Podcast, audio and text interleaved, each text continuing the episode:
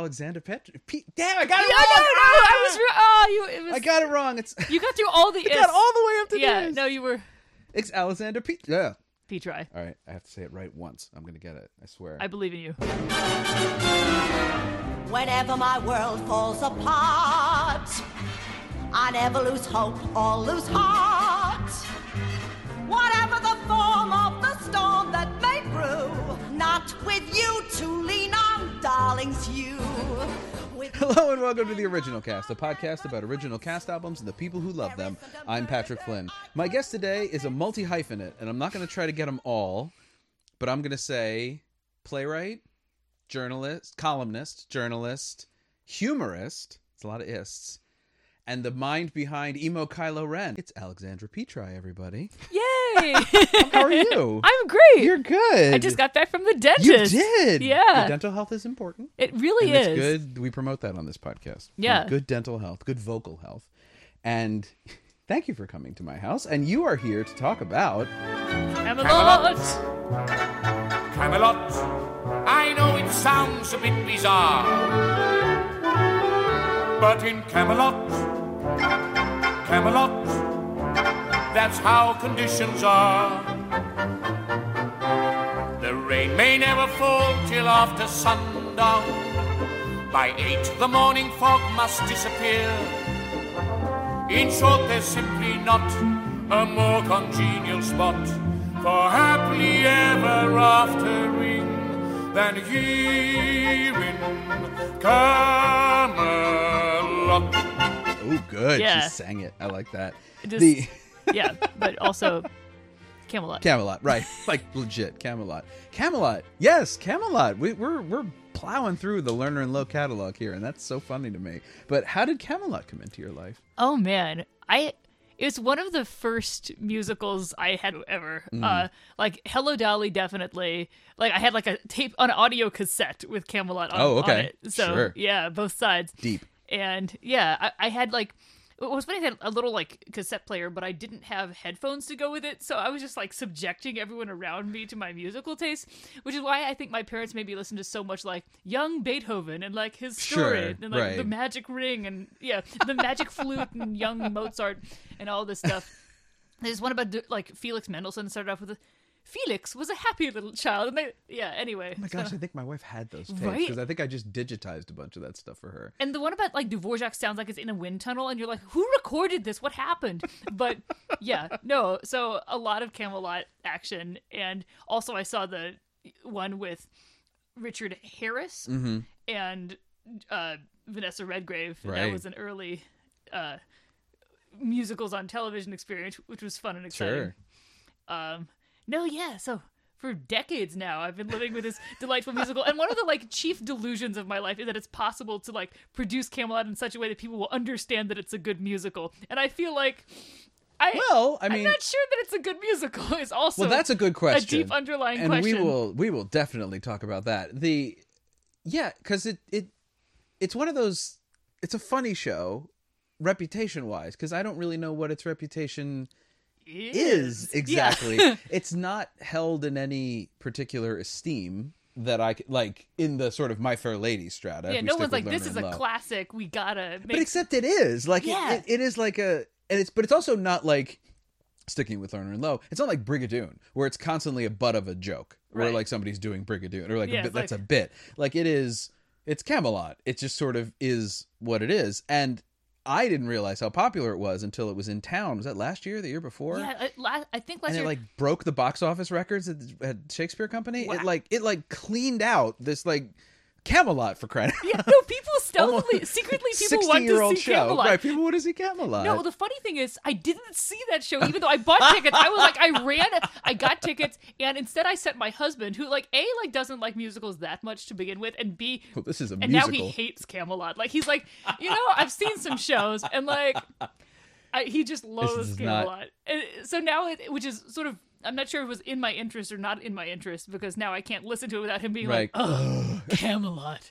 So It is a capital M musical. One Yeah. of the things I was I hadn't listened to it in years. I've seen the movie with Richard Harris, um, but had not listened to it in years. And listening to it again, I was really just like, yeah, this is this is a music like Oh yeah, we got a we got a charm song, and it's kind of about just how we used to do crimes. and it's so funny that also like reviewing the history of its production, which was troubled to sort of say the least. Yeah, It- yeah. it, it, it- like the first preview of it was four, over four hours long, which also is like chess, which is Love to have seen yes. that failed. I don't know how it's not though. Like, Yeah. there's so much plot in this show, Yeah. and so little of the plot is in the songs. Like That's the, really true. Yeah, the, cast album is a is a breezy 50 like 55 56 minutes Yeah. it just flows right through but you think like reading the plot synopsis like between these two songs about love you have a jousting tournament or you have a full scale battle or you have like people run away and come back or you have it's just there's so much book i assume Yeah. to this musical and then you see it, you're like, there wasn't that much Was book, there not? I'm sort of confused. Well, no, there's there's still a fair amount of book, but you're right. Like none of the action happens in the songs. So No. there's like, what if we sang a long song about what the simple folk did for their amusement? And it's like I guess it's about so you picture it, especially like listening to the album before seeing the show. I'm like, oh well, there's gonna be so much. It's gonna all of these are gonna be so emotionally rich when we finally stumble across them after going through Right. yards and yards of book, and then it's, there's just- not it's not there. there are whole characters who don't like the antagonist i guess the antagonist you'd call him roddy mcdowall Yeah. really doesn't come in until is it act two or Act late like act seven, certainly yeah. late act one he comes in at least late act one if not act two i i don't exactly know but it's it doesn't it's just so funny that like this show that i'm not surprised it ran four hours Yeah. when it first opened and it's kind of surprising that it still sort of doesn't and it's also not surprising that they kept cutting after it opened on broadway it it's so feels- funny they cut two songs after opening Yeah, they're like we. it's got to get done. We We, got gotta get this thing out of here yeah. before eleven. Like we got to get it rolling. I don't know how they did, or if they did, even Yeah. because it is a intense. But before we get too deep into the sort of minutia, I think everybody knows. But could you give a quick like back of the DVD synopsis of Camelot? Of Camelot. Well, so Camelot, it's set in the court of King Arthur, and it starts on the eve of his marriage to Guinevere, where he's nervous and he sings himself a little song to sort of cheer himself up about it, and she sings herself a little song. They really like the plot starts really slowly. Now Oh, that I'm yeah, thinking yeah, about it. yeah. It's just the two of them being like, "We're gonna have to get married, so let's have not one but two songs about this." but three, Uh, really, three. because they do Camelot. Like that's my memory of Oh it. my! You're right. Not to interrupt the synopsis, No, but like the my slowest possible my start. memory of the movie was that the first song was Camelot. So when this starts with um, what I wonder what the king is doing tonight, I kind of went, oh right, I forgot about this, and then I that's when I went to the plot synopsis and went, oh yeah, this is these first three songs, which take twenty some minutes.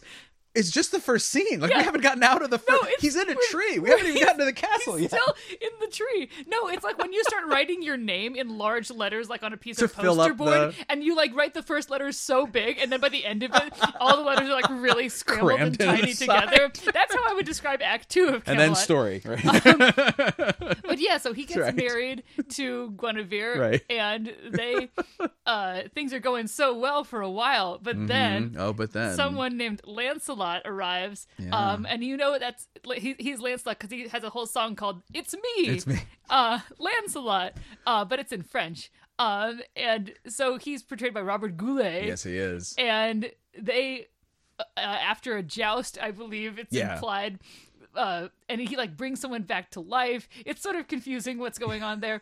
And he and Guinevere are in love, but they're star-crossed, and they sing several songs about their inability to be with one another, either for morals or other reasons.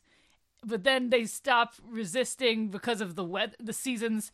Um, Yeah, it gets very why they stop why they just finally give in to their feelings is very unclear to me. I've read the synopsis twice now and I was like I don't get it. Like at some point between these two songs they they they they decide, okay, we're yeah. down. No, I feel like in actual Arthurian legend, it's also not. It that is clear. just kinda It's like whatever, yeah. he holds out for a good while, and then he's like, "Or I could not." Or I could just not. Yeah. I feel like there's usually maybe they- had a like a long subplot involving uh the Lady of Shalott that got cut that totally Sure. He's that would like, well, explain. if I'm going to be Well, that's when- this relationship. So that's when the bad guy shows up. Yeah. And and so maybe it's somewhere in that. Yeah. It just sort of falls yeah, goes to pieces. and then uh Mordred also shows up. Am I forgetting something? I feel like I'm No, Mordred's the bad guy. yeah, Yeah, Mordred's the bad guy. McDowall, yeah. Mordred's uh, Arthur's illegitimate son with his sister, because it's Arthurian legend. Right. And he shows up and he's like, "I'm gonna really knock stuff around, and so he decides to reveal the central hypocrisy underlying the court that's making the round table. Oh, they create the round table. Right. Sort of like the other action going on throughout this is Arthur is like starting a round table, and he misses his old uh, mentor Merlin, who used to be around and lived backwards and could make him into a hawk and so he's doing all these monologues that make no sense in, out of context Things we don't say, right? um, and so they have, yeah, they build a round table, but then Mordred reveals that Lancelot and Guinevere are in love with each other. But of course, Arthur sort of knows this, and he has a whole like Right. song about it. Um, and then they try to burn Guinevere at the stake unsuccessfully. In a, I love that that that number is an absolute banger. And then they, I guess the round table is over, and that makes and then Arthur fights Mordred and dies, or it's unclear, and he just tells a story to a young boy. Right. Uh, it's all sort of through the framework of he's telling a story to a young right. person. I Who's should've- on his way to Camelot? Yeah. Like that's the whole bit, and then it ends with the famous line. Don't let it be forgot that once there was a spot for one brief shining moment.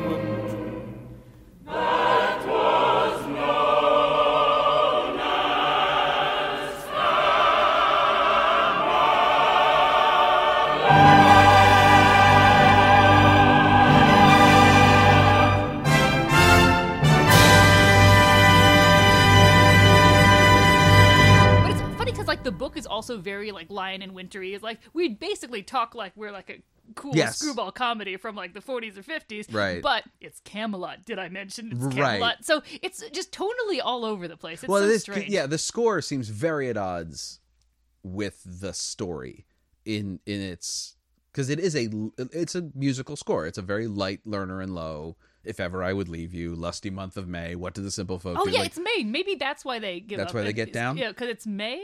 well, I think doesn't lusty month of May come before she tries Oh, to and she, him then she killed? tries to send him to the fair and have him killed. Yeah, I, I Right. forgot. I forgot the whole part where he, Yeah, the Guinevere tries to have Lancelot tries- killed, and it doesn't work. it's weird how the plot lurches along. I feel like doing the um synopsis, I'm Yeah. like, oh, there's like two scenes where there are events, but each scene has six to eight songs in it It and the same event. and so much happens. I mean, it is just like and then they skip rapidly through Mordred. Yeah. Yeah, who just shows up and causes problems. And like you say, like what, what I was fascinated by was how I mean, it is based on a book. It's based on Once and Future King, and it is a. a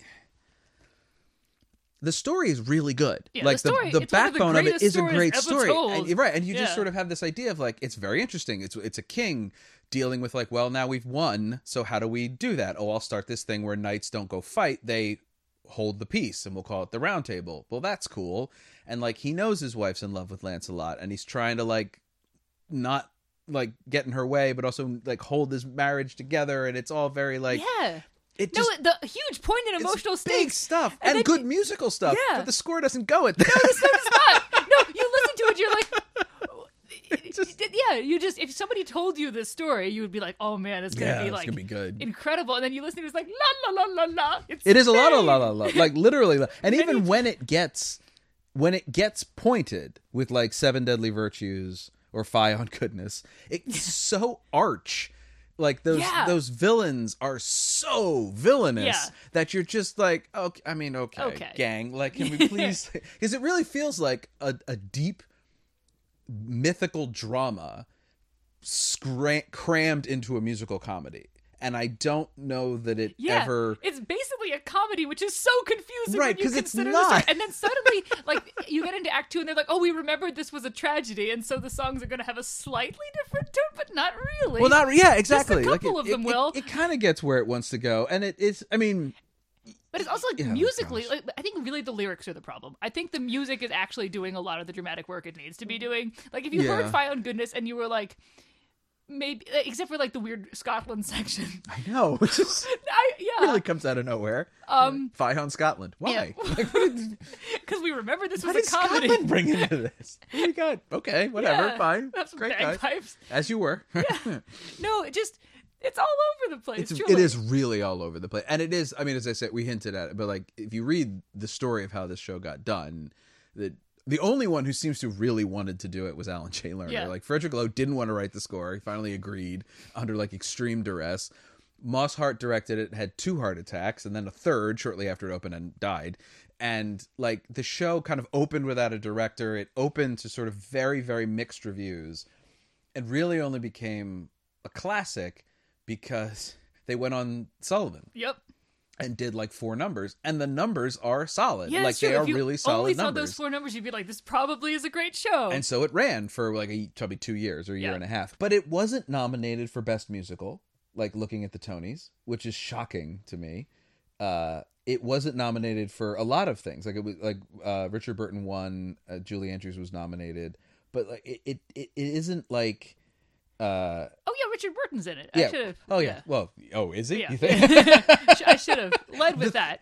the, And the- Julie Andrews. I should have led with all of that. I led with Goulet and They- Roddy I mean, McDowall. I and they signed all these people to the show before it was done. Yeah, I mean, it really that's the shows. secret. th- it is really. It shows the power of My Fair Lady. Like we don't. My Fair Lady, which of course was just on Broadway and it is a controversial show and should be. It is.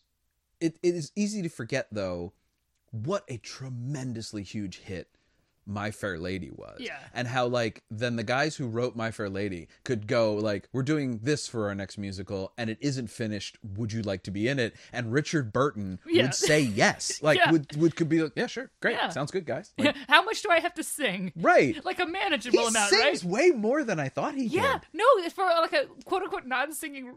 Like Yeah. he's just yeah. When it starts in that dis if you like because obviously they're famous for with my fair lady having rex harrison who cannot sing and he doesn't at all sing in, in my fair lady and then you have in the movie richard harris uh no relation no that's rich harrison no well, yeah. There's too many Harrises. there's too many yeah. harrison harrisons are all british rex harrison who also can't really sing sort of talks singing through the movie you but, but like richard burton starts off when he's going i wonder what the king is doing tonight doing that rex harrison thing You mean that a king who fought a dragon, whacking in two and fixed his wagon, goes to be wed in terror and distress?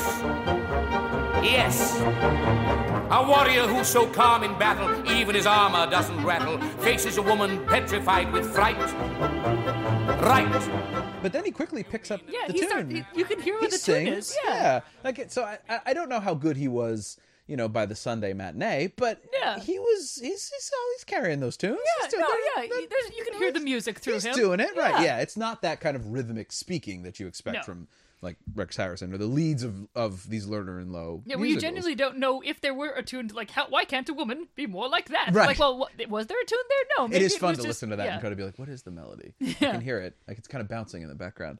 But yeah, I mean, he's great in, in on this album. As is, I mean, obviously, Oh, when yeah. you're standing next to Robert Goulet. Yeah, or or Julie Julie, Andrews. Andrews. I mean, it's just it's stacked. Yeah, It really, really is. And even Roddy, Mc, I mean, really Roddy McDowall's yeah. one song, but it's a good one. it's a, and he, it's a yeah. he does it it's very well. yeah. He is. Yeah. Seven deadly virtues. Yeah. Um so what so when did, how old were you when you first heard this show? like seven, I want to say. okay, Like, and what did you think of it at that point? Was it were you into were you into Arthurian Legend? Were you Yeah, into Knights? I was okay, really so into, right I was in into Arthurian wheelhouse. Legend, and like I got more into it because of the musical, I think. But also, like I, I, it's funny because I like really loved like Morte d'Arthur when I eventually got around to reading it because it's just here's a bunch of goofy, sort of almost gossipy stories about the Knights of the Round Table, Mm-hmm. just like doing weird nonsense. Like Lancelot gets his like buttocks caught in a window at one point. Nobody remembers this, but it happens. Wow. In like, and he gets like a huge gash. He's like bleeding all over the queen's sheets. It's Oh my this whole thing. gosh. Yeah, like, and if you just read the footnotes that explain to you what each individual word is supposed to mean, because it's all in like old or middle English, it's a really riveting and very lowbrow read. Um, but so I loved it. Whereas, like, Once and Future King is just like T.H. White being like, let's put some psychological realism on all of these people, and I'm like, Right. no, I don't want psychological realism on all my like Arthurian archetypes. Right. Like, I just want weird gossip about Lancelot bleeding all over the queen's sheets. Like, Right. give me more of This this, is where I'm content. at, And instead of like Lancelot was ugly and he never loved himself. Like, I mean, it's a great book. It's like it's a wonderful Sure. novel, but it's also like it's an interesting way of treating these characters who so belong to the uh, popular consciousness. And so I feel like it's like very much T.H. White's ideas about how everyone worked. And I was Mm-hmm. like, I'm not sure I buy his interpretation of Dagonet, the horse. Like that horse Well, like is a, doing different stuff. and like a lot of adaptations of things like that, it almost it reveals much more about the author than it Yeah. does about the source material, and you kind of go, "Oh, that's what that's where your head was, or that's what you were into, or that's how you like you say that's how you Yeah. thought people worked." And so, But I also like I love all with. Mm-hmm. the Arthur sections so much. Like all the stuff like when he's like with Merlin, like sort of learning how to be, and like you know, the cure for everything is to learn, learn how the world wags and what wags it. Like that's awesome stuff. That's like very moving and beautiful. And I don't think he has a, as good of a handle on like Guinevere, but she's still an interesting character. I had to go back and reread it because at the time I was like, I just read Morte d'Arthur. None of this stands by what Malory said. But I think now I would probably be like, oh, it's a good book, and those are not so easy to do Sure. Um, but so because it's like but I, I didn't have all that context at the time just listening to it i'm just like this is a really big story and all of these songs are like at appropriate emotional levels because i didn't know like what like sure. it was supposed to sound like when you had a good musical so i was like oh like probably when you're like in love but very sad you sing a you song sing like this, right? This is what it sounds like. Yeah. so What do the simple folk do? It Because sort of, it's almost Gilbert and Sullivan in a way where it's like It's theoretically very- portraying like high emotions, but in fact in a very light operatic style. you just unlocked like like I feel like my brain just got unlocked because that's my problem with Alan Jay Lerner is the like I like Gilbert and Sullivan Yeah. just fine. And it's when it's good, it's great, and when it's not good, it's almost unbearable. But and I'm just talking about the music. Forget like the plots and the stories and the characters. Like Gilbert and Sullivan. Anyway, we're not here to talk about that. But there's so many I can really see with Alan Jay Lerner's lyrics. I can see him working in the same way I can see W.S. Gilbert working. And it's but when Gilbert's working, there's this like tongue in cheek. You can tell where this rhyme is going, and isn't it funny? And like, how am I going to get out of this rhyme? Kind Yeah. of jokes. And when when Lerner does it at its best, it's Ah, it's May, the lusty month of May, when everyone throws self control away. It's time to do a wretched thing or two and try to make each precious day one you'll always rue. It's May, it's May, the month of yes, you may, the time for every frivolous whim, proper or wild, it's gay, a blot in every way. The birds and bees, with all of their vast, amorous past, gaze at the human race aghast.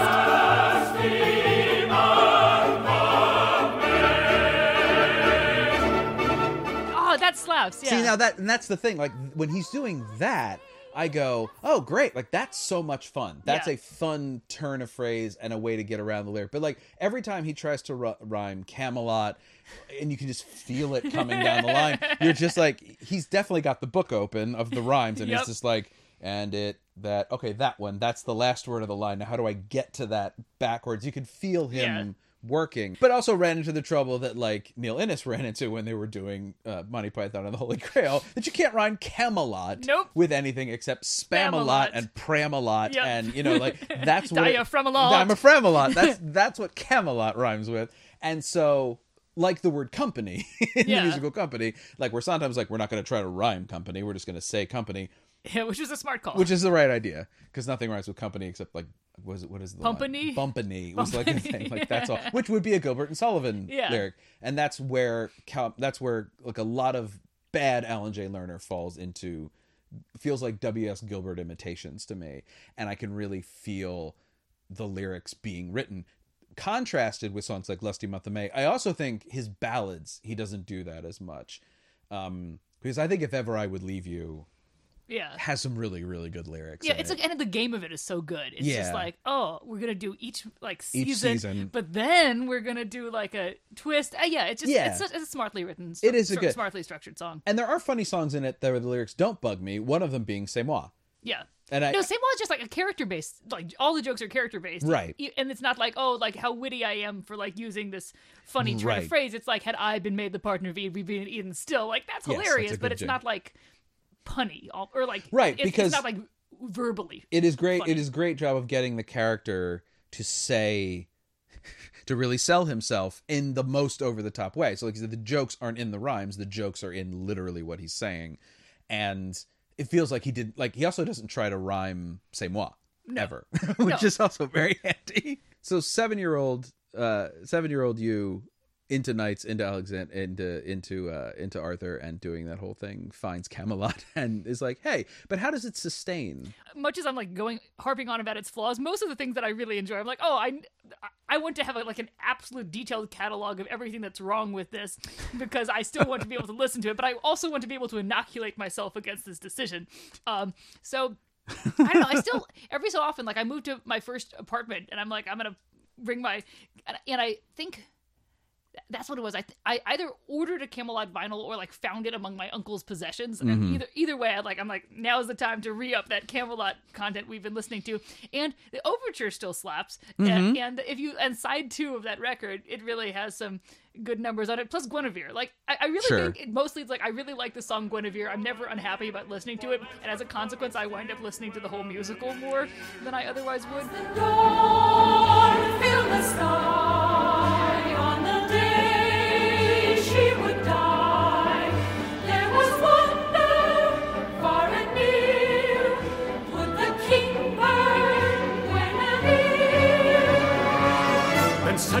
Earth and sky were dazed by a pounding roar.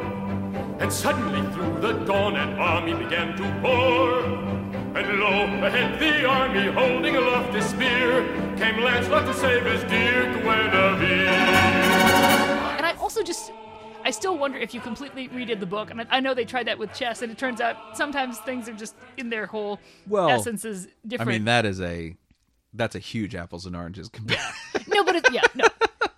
Here's an enormous apple, but like, is there a way of making a good Camelot? And I saw it. It it was in like I was up doing this like speaking event, and I saw hey they've got what's his name Robert Sean Leonard Sure. as. Arthur, and I'm like, finally, I'll get to see it on stage. Okay. Because until that point, I'd never seen it on stage. I was like Uh-huh. in my 20s at this point, and so I went to see it. And Guinevere was fabulous. Robert Sean Leonard like sort of didn't really remember his lines, like in critical moments. that's not fun And it was like, so I'm like, I still feel like I haven't seen a good, good onstage Camelot. But Mordred was great. It was just uh-huh. like it kept, like it reminded me of the potential of it because like you just keep thinking maybe it's going to be good. So I, I feel like I, my continual like desire to see it maybe be good has kept me coming back to it. Plus, I like the music. Well, it's that funny thing I- also of encountering a show through the album for the first time Yeah.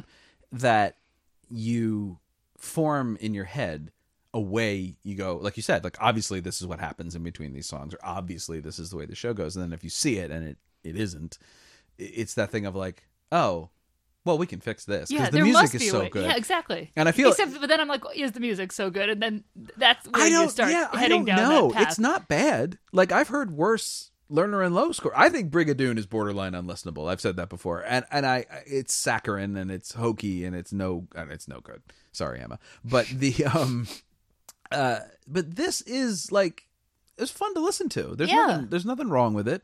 There's moments of it where I think that's not great, but just from a writing, there's you know what I will say. I was surprised, and I would like to know if I'm right about this. That there weren't any cringy moments in the score, at least right. from 60 years ago. Like I was totally expecting there to be. Well, the song. I mean, except in A Found Goodness, there's like a pretty cringy moment. Yes, there is a very cringy Yeah. moment, and ly- you're gonna have lyric like momentary cringiness. But like when you get to a song called "How to Handle a Woman," written in Oh, I love How to Handle a Woman. I should well, have this led is the with thing. that. I, yeah, Is the thing of like I was j- I sat there ready to be like, okay, yeah. hit me. Like wh- how how bad is this gonna be? And it isn't. It is. It is a you know sort of like plaintive, cr- like. The title isn't great, but beyond that, like the character is really trying to figure out, like trying to wrestle with the fact that he has no idea what he's doing, and it ties nicely into the beginning where he's like, "I can conquer dragons and I can do all kinds of nonsense, but I can't Can't. talk to girls." Yeah. and he doesn't you know he doesn't have an answer how do you handle a woman i have no idea like i don't know what i'm doing here and so i was actually kind of shockingly surprised that it's like it's a good song i think and No. one that's fun to listen to It holds up nice. I think also because it's so character driven. It's just like Mm. as you said, like this is a guy who's very confident fighting dragons and uh, f- whacking them into and fixing his wagon and another of those really good lyrics that we know and cherish. uh, but like yeah he, he just it's emotionally like he's trying to walk his way through an, to an answer and he doesn't succeed in it and the tune is so lovely Mm-hmm. and it's it's also yeah i feel like because it's got one of the most famous love triangles in all of Right. like oh, sure. the literature uh, Yes. of Writ England. large. Yeah, Yeah. No, just in general. And- yeah. And so that makes me think well, there's got to be a good show here, and like it's got so many good love songs for each of them, and you see why like both of like the central like you can see why you would want to hang out with Arthur, but you can equally see well here's Lancelot. So Yeah. like it does a good job of making that central trio work, and Mm-hmm. then it's like well, and then Mordred has a good and interesting song, and it's just like there's got to be you know Well, it is the the love triangle aspect of it. What I was most surprised by, I think, is the fact that it, while it is technically a love triangle, it isn't in the traditional way because, I mean, it has the sort of ironic beginnings where Lancelot comes and everybody hates him except Arthur, including Guinevere. Like Guinevere hates him the most. And then, but Arthur thinks he's good, and then Guinevere tries to have him killed at a at a, a fair, and uh, and it doesn't go how she thought. He like actually comes out to be a really good guy, like shows his true character, and then that's when she starts to have feelings for him, and he has feelings for her. But Arthur's aware of it. Like it's never that. Com- they're never competing. No, it's more they're like all a- wrestling with yeah. their own internal emotions. it's like a confusing thruple more than like a Exactly right. love, love triangle Exactly, Yeah. and it's at least not in the love triangle in the sort of traditional. like I'm mad that you're will he? yeah. Want, it's not. It's not. You know the the Yeah, the Dawson Pacey and. Joey Yeah, kind of situation. exactly. That's not what we're dealing with here. Yeah. yeah, you've got a man who like be king with you, but then you've got a yeah, and it is yeah. really his struggle. It's all of them struggling. Again, this is like a Gilbert and Sullivan show. It's all of them struggling with duty. Yeah. They all have jobs they have to perform that they take very, very seriously. And they all all of their big conflicts arrived at moment of like, this is what I want, but this is what I've sworn to do. Yeah. And those two things are in opposition. How do I figure that out? And they also don't. Yeah. None of them figure it out No. at any point. Do they figure it out? Yeah, no, it's like, well, maybe we can resolve this by sort of postponing until the last possible moment any kind of decision on it, so somebody almost gets burned at the stake. Well, that's the Like, thing is they don't, like- crap at resolving when it. it when it finally comes to a head when like Guinevere has been charged with treason and is going to be burned and like I like in that song a lot how you hear that Arthur has set this up like he's Yeah. he's fulfilling the law because that's his job but he's set up her execution in, In such, such a way, way. where it's ideal if Lancelot wants to come rescue him he's like listen I'm just gonna we're just gonna do it at five o'clock in the morning Yeah, when the world is dark and when the world is dark and gray, Or black and gray, great. yeah. and like it's a great time for you to come get her, like if you really want to do it. And then Lancelot does. He's like, no, Yeah. given that clear choice between her dying and her not dying, I will save her life. Yeah, No- but it also means that the thing, like, I guess so. Really, there's a fourth par- party in this love triangle, which is the round table, which is Right. like that's the thing that they're all sacrificing because they are their messy personal lives. And the ideal of it, I mean, it is that impossible to live up to. They set standards for themselves that are so unbelievably high. They can't. They can't do it. Like even Ar- Arthur sets.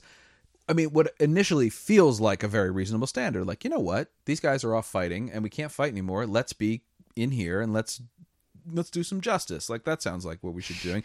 But then the other good thing about C'est Moi is that Lancelot, when he talks about what a knight of the round table should be, it's it's insane. It's Yeah. completely impossible. Yeah. And even he, who I guess technically achieves all the things, he's the only one. He's the only person who holds up to all those ideals, and then he still doesn't because he can't like he can't leave. If he left, everything would probably be okay, but he can't leave because like he loves Guinevere and because he's got he's sworn to stay. Yeah. and then it just causes nothing but trouble for everybody. Which is why Mordred's a great villain because he's not actually. I mean, he's stirring the pot, but he's not. He's not. It's not like Iago. He's not spreading No. rumors. No. He's not doing. He is just walking in and being like, "Oh, I see what's happening Yeah. here." So if I like push here and here just a tiny bit, it'll all crumble, and it Yeah. does. It all instantly falls apart the minute he starts doing anything at all, and it's yes, Yeah, no, it, it, it's all because he just comes in and said, "Look at all this hypocrisy here." Like, there's a case where he, I mean, he's a relatively compelling, not actually a villain type, except Right. in that you care about Arthur and therefore are sad that bad things are happening to Arthur. But Mordred is like the result of uh, an extremely confusing and crappy decision on Arthur's part, or maybe, I mean, decision might be putting it strongly. So There's all he kinds is of like Mordred is Arthur's like illegitimate, illegitimate son. incest son. He- yeah, Okay, that's the part I didn't get. Yeah. so he is. He no, is, his mother is an enchantress, uh, but also Arthur's sister, and there was some sort of complicated scenario that happened back in the day, and so Mordred just had sort of a crappy childhood hanging out with like Sure. Gawain and like that branch of the family. Okay. Um, and okay. everyone's sort of like, we we we kind of know, but Yeah. you know, this is no one loves this. Sure. Um, and I think that like now I'm confusing this in my mind with the Sam Neill Merlin TV miniseries. oh, uh, okay. where I've seen that. yeah, which, a, a classic I love it. Oh, absolutely. Yeah, Absolutely. Yeah, no. Oh, yeah. um because i think it's just like there was some sort of magical misunderstanding but she was like this this will ultimately bring down the ra- it's one of those sort of Yeah, one of those. prophecy Yeah, exactly. things i may be completely botching this um but it's also like i mean my mother's always saying there's something good to be said about hypocrisy because at least you have values, and I feel like that's sort of the tragedy of the Round Table is they all had values, and It was then- just too and they were good values. Yeah. like it's like you don't have to also be completely morally pure while you're still trying to prevent people from being eaten by dragons. Maybe we can all just have a, can- a civil society and not get eaten by dragons. and do and just do your job. Like it is that thing of like I really do feel like there is the the tragic flaw, if you will, that they all possess is this is this standard they hold themselves to, and it's it like I say, it's impossible. Like nobody's going to be happy, and so the tiniest little win can knock it all down because it was built on such a flimsy foundation and But at the same time, there's something sort of beautiful and poignant in trying Sure. and like lying that you're a little bit better than you are in order to become actually like Yeah, you're lying that you're like way better, but Right. you actually still somewhat become better. It's of, and you get all tangled up in like the American dream and like the Kennedys and all. well that's stuff, the but- i mean that's the other aspect of this show that it gets fairly or unfairly like it is it is aligned with the kennedy Yeah. uh, administration because the because president kennedy liked to listen to it before he went to bed um Yeah, and it's a good- it's line. good pre-bed it's good pre-bed music, music, yeah. you know read a james bond novel and listen what to do the camelot simple like folk from- do? he didn't know Yeah. um but it is a and like and that's funny because it is also the score like it's not the show it's it's that it's the like we say it's the album so Yeah, it- like the- this was the original fun Hamilton, parts. yeah. The, right, there you go except hamilton's the whole show It- Yeah, it'd be like- that's yeah. true because it's all that's the the secret advantage that Camelot has is you don't have to listen to them fumbling through the book, but Right. Well, and I really would love to see this, like, and see this though, like not the the the rewrites or the changes, but like really just think like, what on earth? Because it's the other problem I have with Alan Jay Lerner, who did write the book for this, right? Isn't that is that correct? I think Did he write the book? I thought there he might- did. yeah. He did. So I think I'm sure he worked on it. who, Well, I'm sure. He, I'm sure Moss Hart worked on it. I'm sure they all kind of pitched in. But like Alan Jay Lerner is to me, I don't want to crap on him the whole time, but it is. He's also not a great uh, book writer, and because like the book for My Fair Lady is just the play Pygmalion, like Yeah. li- literally just the play Pygmalion, and then they put songs in it. So his his book adaptation isn't really an adaptation, in my opinion. Th- this is adopting a novel to script, and obviously you see the problem with that early on when the first fir- the first run is four hours long, and it lets out at one o'clock in the morning, which was just like, oh my gosh, like that is for the '60s, very very Yeah. late, and for all these nice people who well, and Noel Coward has a great quote about that it was it was longer than the ring cycle and not as funny. Um, which I thought was pretty good. that's- uh, that's very great. very good, Noel Coward. Um, but it, it does speak to sort of a larger dramatic issue that this sort of this sort of has, where there's just again resting on the hubris of it. There's just so much to put into it, and so much to say, and so much to get to. And they never really, Get ironically, it. get to it. No. Just like the characters in the show kind of don't get to what they're supposed to be doing. It kind of lives in this weird, like, cross section. Yeah, no, they set it up fantastically, and then you're like, "This is going to be an amazing show," and then it's over, and you're like, "Oh, Oh, well, so that was it, huh? Okay. that's what Camelot was." which is what Camelot was. I mean, it is also funny that like as the line says, like for one shining moment, like a brief shining moment, it's kind of what it is. The the ideal of Camelot itself and the idea of Camelot the musical almost kind of only exists like in the middle of act 1. Yeah, they only exist in the the- dreams of the listeners only. Oh, and then and then it's just sort of like, and then it's gone, and it's gone. It, it does sort of one of the good things about the writing, and one good thing about the song Camelot when it's reprised, and I do love a good. It's got that thing I love in a musical, which is a good reprise that twists the song Yeah. it's reprising. Yeah. It re- it is not just a repetition of Camelot. It is a whole different spin on the song Camelot. No, it used to be a charming courtship song about weather, and now Yeah. it's about dreams and right the- and how they're gone Yeah. and it is but the importance of saying like when he sends the he knights the kid and sends him to england to find camelot to be like no this is important like it did mean something. It went out into the world and people were inspired and they're just sort of getting here now. And it's like oh yeah go go find it. Like great. You you carry the mantle on on up the hill. Yeah. that's what's important Find about camelot. Not the fact that you know it was always 72 degrees and sunny Yeah, like, which the is time. weird that when he's reprising it that he's still singing the weather parts. right And I like well, it is a big chunk of the song I know it's, it's, it's like remember how good the weather we used to have such excellent climate control. We really nailed We the weather we parts. hit we it just focused fine. Yeah, Right. focused on that All of aspect of, it. We didn't really deal with like interpersonal relationships. In retrospect, when we were like planning Camp Right. we had didn't have a clear line of succession. I blew a lot of that, Yeah, but the no. weather was stunning. yeah, we crushed the weather. It never snowed. it's like a sandals. It Yeah. just everything was perfect. Yeah, it was like a utopia in the sense that like it's an it's both an ideal place and a no place, which is always sort of like the pun inherent in that word, where it's like here's a story about people who built this briefly and then immediately it, it collapsed, but like it did exist at one time, and Right. that's why we have this mythology around it. But there's so many people. It's funny how that it's as big as it is when it could almost be a little bit smaller and still work because I mean it's as in all like movies or things where you have like two hours to convince people that like these are old friends and they really get each other and they do anything for each other. You're always like it's never enough time to be like Lancelot, you're my sworn brother. Like Right. especially when there's like no accompanying song or anything. So I kept wondering, well, because often they just be like, "Let me tell you quickly that this is the man I regard highest. Like if I had to choose any man out there, it would Right, be it's Lance." this guy. Yeah, Right. and it's like, well, okay, I'm glad Great. that you feel that way. I've never seen on stage any like inciting incident. So if they just put in a couple of inciting incidents, I don't know. This is mostly just like me having a lot of Well, but it's it, but this is the interesting question, and and and a problem that you often run into as a writer, which is where do you start? yeah. Like there's so much to cover, and how we begin is very very important. And this show, while it begins very charmingly, does waste a lot of time. Yeah. At the be- it's it's And like it the- also makes you think that everything else that's that important is going to get an equivalent amount of time. So you think, Right. oh, like this is how long it takes for like Arthur and Guinevere to meet each other. I can't wait for like Arthur to meet Lancelot. I bet they'll have a They'll song have a maybe about how in they're there. friends. Right, like they'll yep. do something together. And no, suddenly Nope. he just he like shows up, It's a song, and then there's a a song. scene. It like Yeah. cuts straight through. So, and suddenly like Arthur like his song participation levels like yeah seriously dwindles. yeah. Yeah. he he doesn't. He kind of it, it becomes the Julie Andrews show for Yeah. a big chunk of time. Which- Which, no, nope, again yeah. on an album, I'm fine with that. nothing wrong with that. But in the show, it, it it's that's kind of not who I want to be hearing from. I thought I was going to be hearing from Arthur, and now I'm hearing from Guinevere, and that's fine. But like, where does Arthur think of all? or you could just start with Dreams of Maiden and be like, "This is the Guinevere show." Like you could, I mean, Right. there's ways of getting that around which it. would be very interesting. Nobody needs what the king's doing tonight.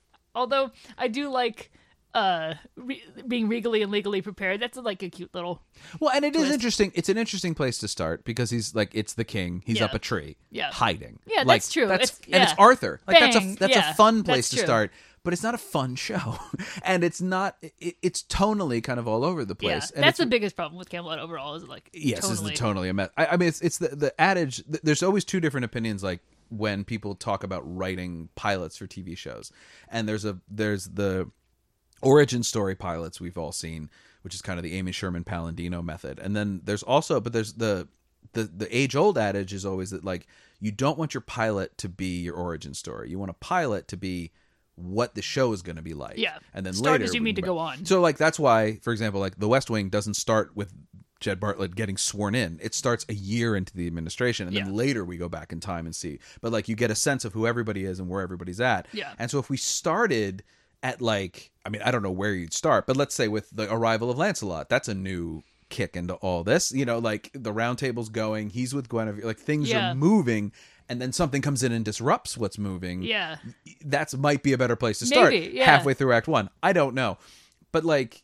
An adage I learned as a playwright, and I've told this to people since, is often to cut scene one. I don't know if you've ever been told that, which is just the idea of like you're starting in the wrong spot. Like you're you're giving us a lot of setup and we don't need it. Like just jump in on scene two. That's when things get going. Just Yeah. start there. Start with things in motion and let the audience catch up on the plot and focus on the characters.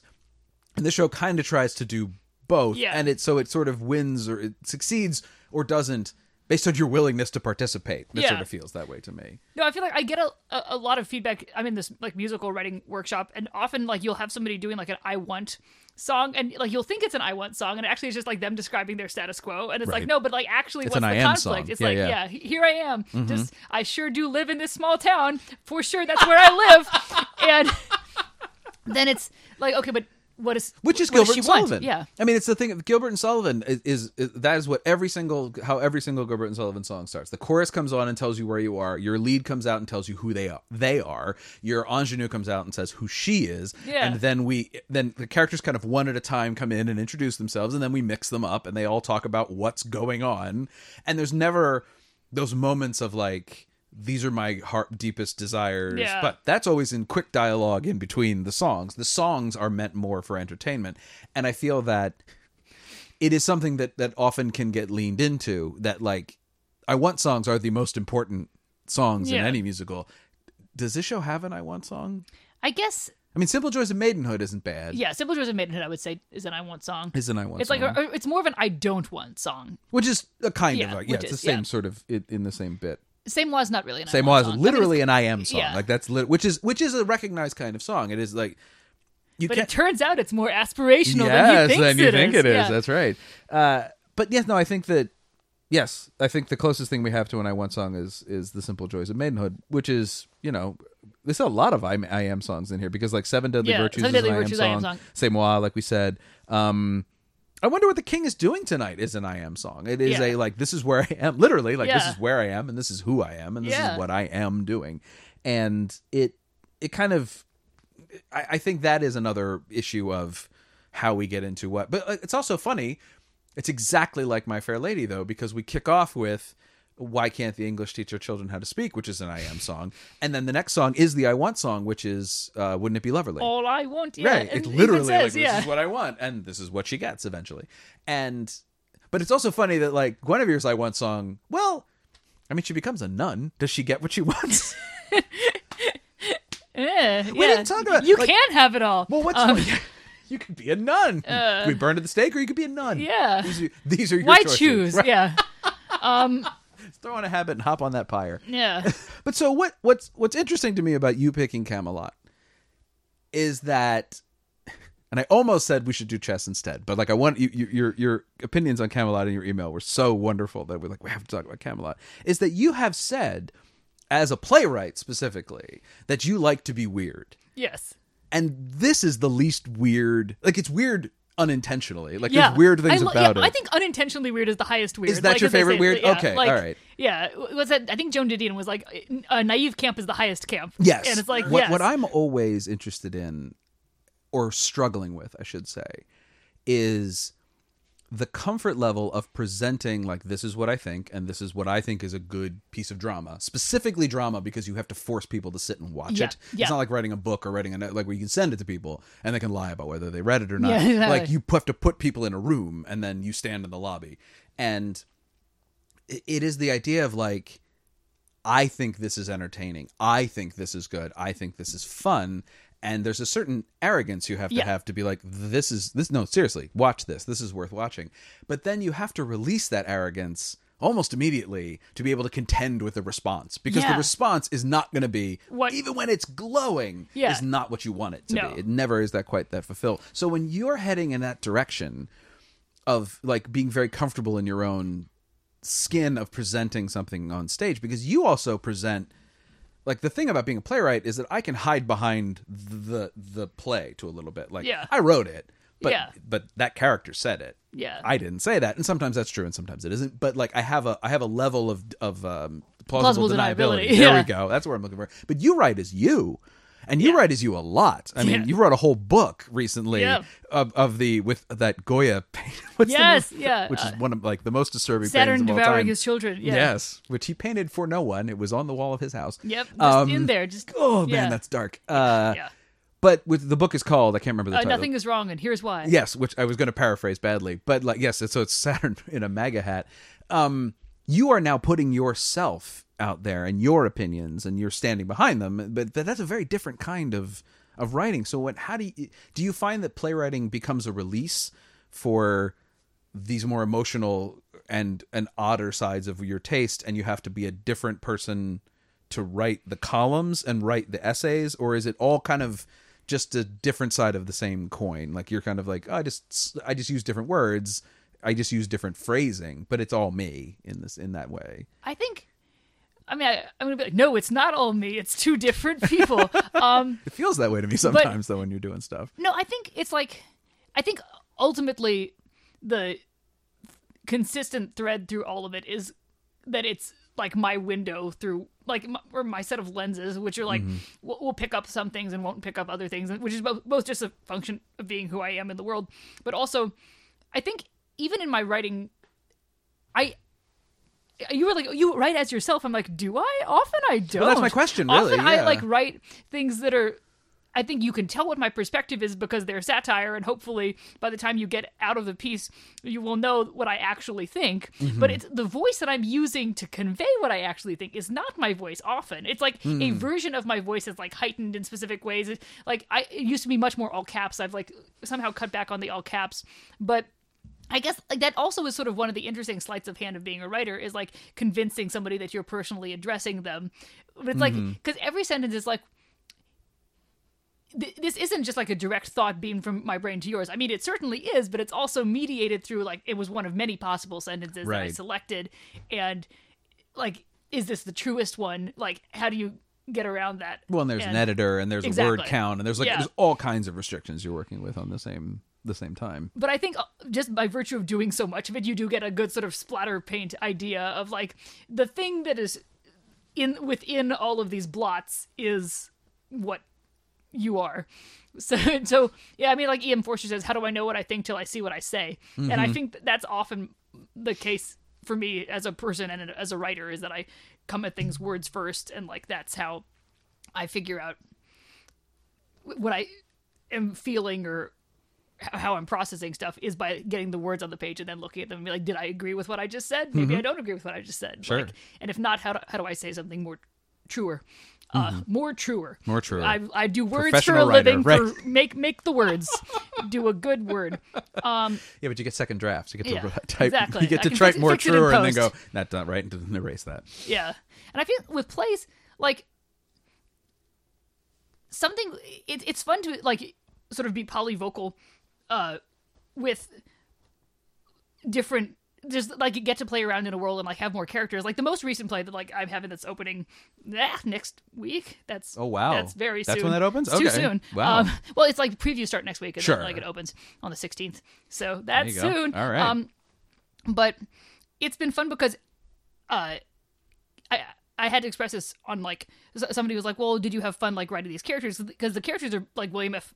Buckley Jr. and Gore Vidal, and they're just Right. like real people who are extremely sesquipedalian l- word lovers and just these enormous personalities. I'm like, I had so much fun taking up as much room as they took up because Mm-hmm. like often I feel like like when you're writing as yourself, you don't get to sort of just spread and like occupy the whole couch. And I felt like I got like writing as them, I got to occupy a lot more of the couch than I otherwise would have. And so it was fun like getting to use their voices to try to have a, a conversation about things that felt relevant today. Well, that's the thing that that's the interesting thing to me between playwriting or dramatic writing in general and and writing essays. Even if you write them behind, like as you say, if you add a character scrim, yeah. or there's satire or there's a there's a there's a a buffer, is the fact that like sometimes what I want to say is the right thing in the wrong way. I want to express this. I like if I say it wrong.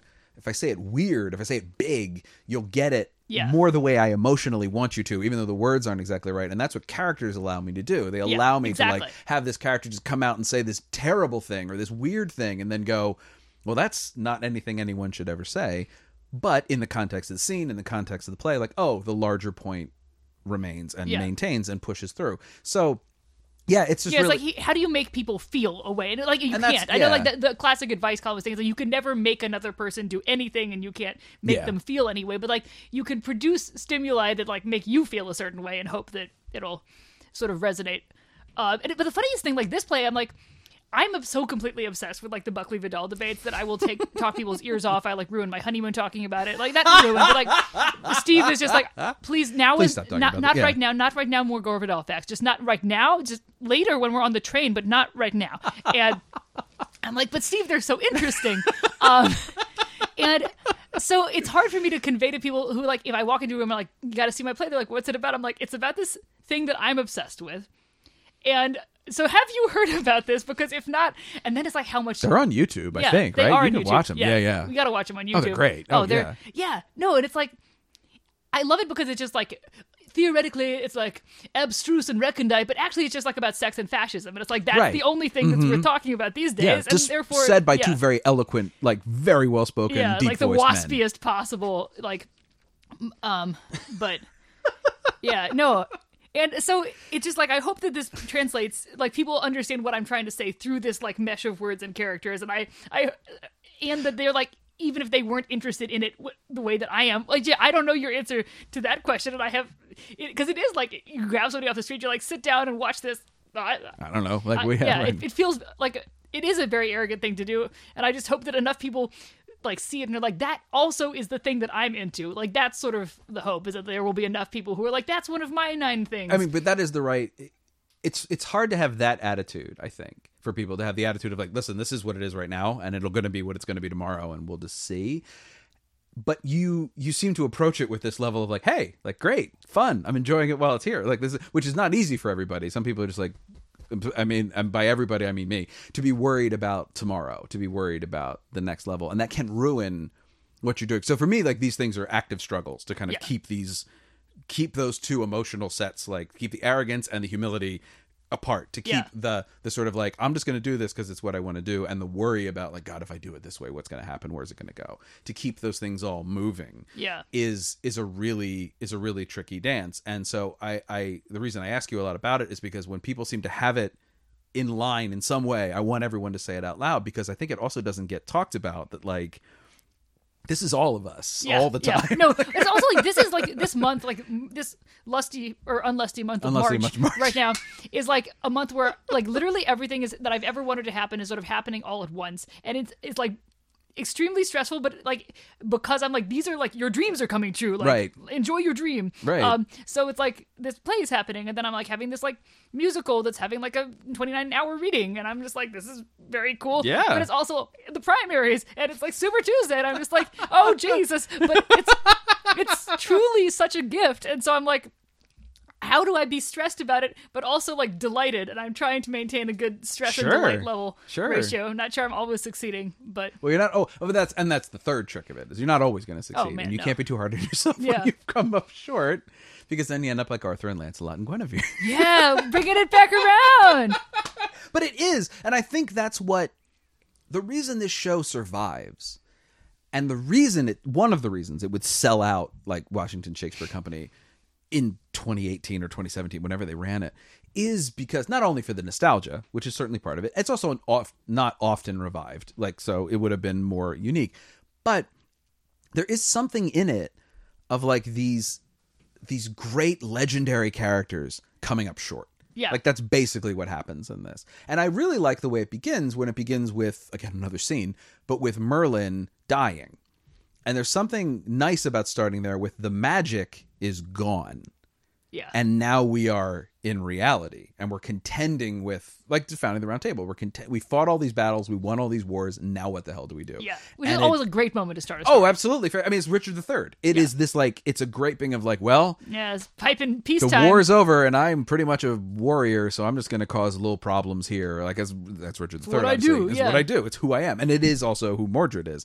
But there is like a general sense of this is reality now. The the legends come down to us, and we go, oh, they're they're not great. yeah, the story's over, but it's this is also a story. Exactly right. And it just keeps pushing in that same direction. And it's worth telling. It's worth looking at these people falling short and going, yeah, there's lessons to be learned here. There's things to be taken. And it also, even though it ends sadly, it doesn't end hopelessly. It is Yeah. going to go on. There is inspiration to be taken. There were good things Yeah. too. Take the story with you. Right. do what you can and with go it. with you where you are. And then you're off and you're on your way. And, you know, whatever. And it, it- every now and again, it's a bop. Yeah. That's Camelot. what is your favorite song Ooh, from Camelot? from Camelot? Guinevere. I think. Really? Although, no, I love what How to Handle a Woman. Oh uh, wow, two yeah. unusual choices. I yeah, like that. no, they're deep cuts, but I like them both. Yeah, I mean, it, it's a funny show to revisit. It reflects a time where you could do a show like this, Yeah. and it could run, and it could be a mess, and it could be all over the place if it was good enough. This is a musical Yeah. that feels like, and it's actually funny. Yeah, where like Jekyll and Hyde. It's like, what happened to Jekyll and Hyde? I loved. I mean, I such a- also love Jekyll and Hyde, but I so I I auditioned for like the BMI writing workshop, and I was like, hey, like, so they're like, what's your favorite musical? I'm like, I love Jekyll and Hyde, and they like their faces Right, fell, and I'm like, because it shows how easy it is to write a musical. I like pulled it out, um, and they were like, oh, she's got jokes, and I'm Right. like, yes, that was a joke. Was- I have no I'm emotional absolutely- attachment to this musical or this material. all right, fantastic. And Yeah. wh- And, so people can find you at uh, I'm on the Washington Post. If you go to WashingtonPost.com and Google my name, I think there's also like a long URL. Sure. Um, I also am on the Twitters at. Uh, I'm on Twitter. I'm not, I don't say the Twitters. Yeah, right. Uh, at P- Petri dishes, which is not how my last name Not is how pronounced. my name is pronounced, as we yeah. covered, but yes. Petri dishes. Petri yeah. dishes, there I'm just go. gonna start saying it that way. Where else am I? Everybody I will get it. Yeah. Or AlexandraPetri.com is my website. Thank you so much. This was so much fun. This was really fun. How to handle a woman. There's a way, said the wise old man. A way known by every woman since the whole rigmarole began. Do I flatter her? I begged him answer. Do I threaten or cajole or plead? Do I brood or play the gay romancer? Said he smiling. No, indeed. How to handle a woman? Mark me well, I will tell you, sir. The way to handle a woman is to love her. Simply love her. Merely love her. Love her. Love her. The original cast is produced and edited by me, Patrick Flynn. The original cast is on Instagram, Facebook, and Twitter at Original Cast Pod. You can follow me, Patrick Flynn, on all platforms at Unknown Penguin. Enjoying yourself? Leave a rating and review on Apple Podcasts and tell the world. You can also find the original cast on Spotify, Stitcher, Overcast, and wherever fine podcasts are available. My thanks to Alexandra Petri for coming down and talking to me. I'm Patrick Flynn, and I can't. I have rehearsal. How to handle a woman. Mark me well, I will tell you, sir. The way to handle a woman is to love her. Simply love her. Merely love her. Love her.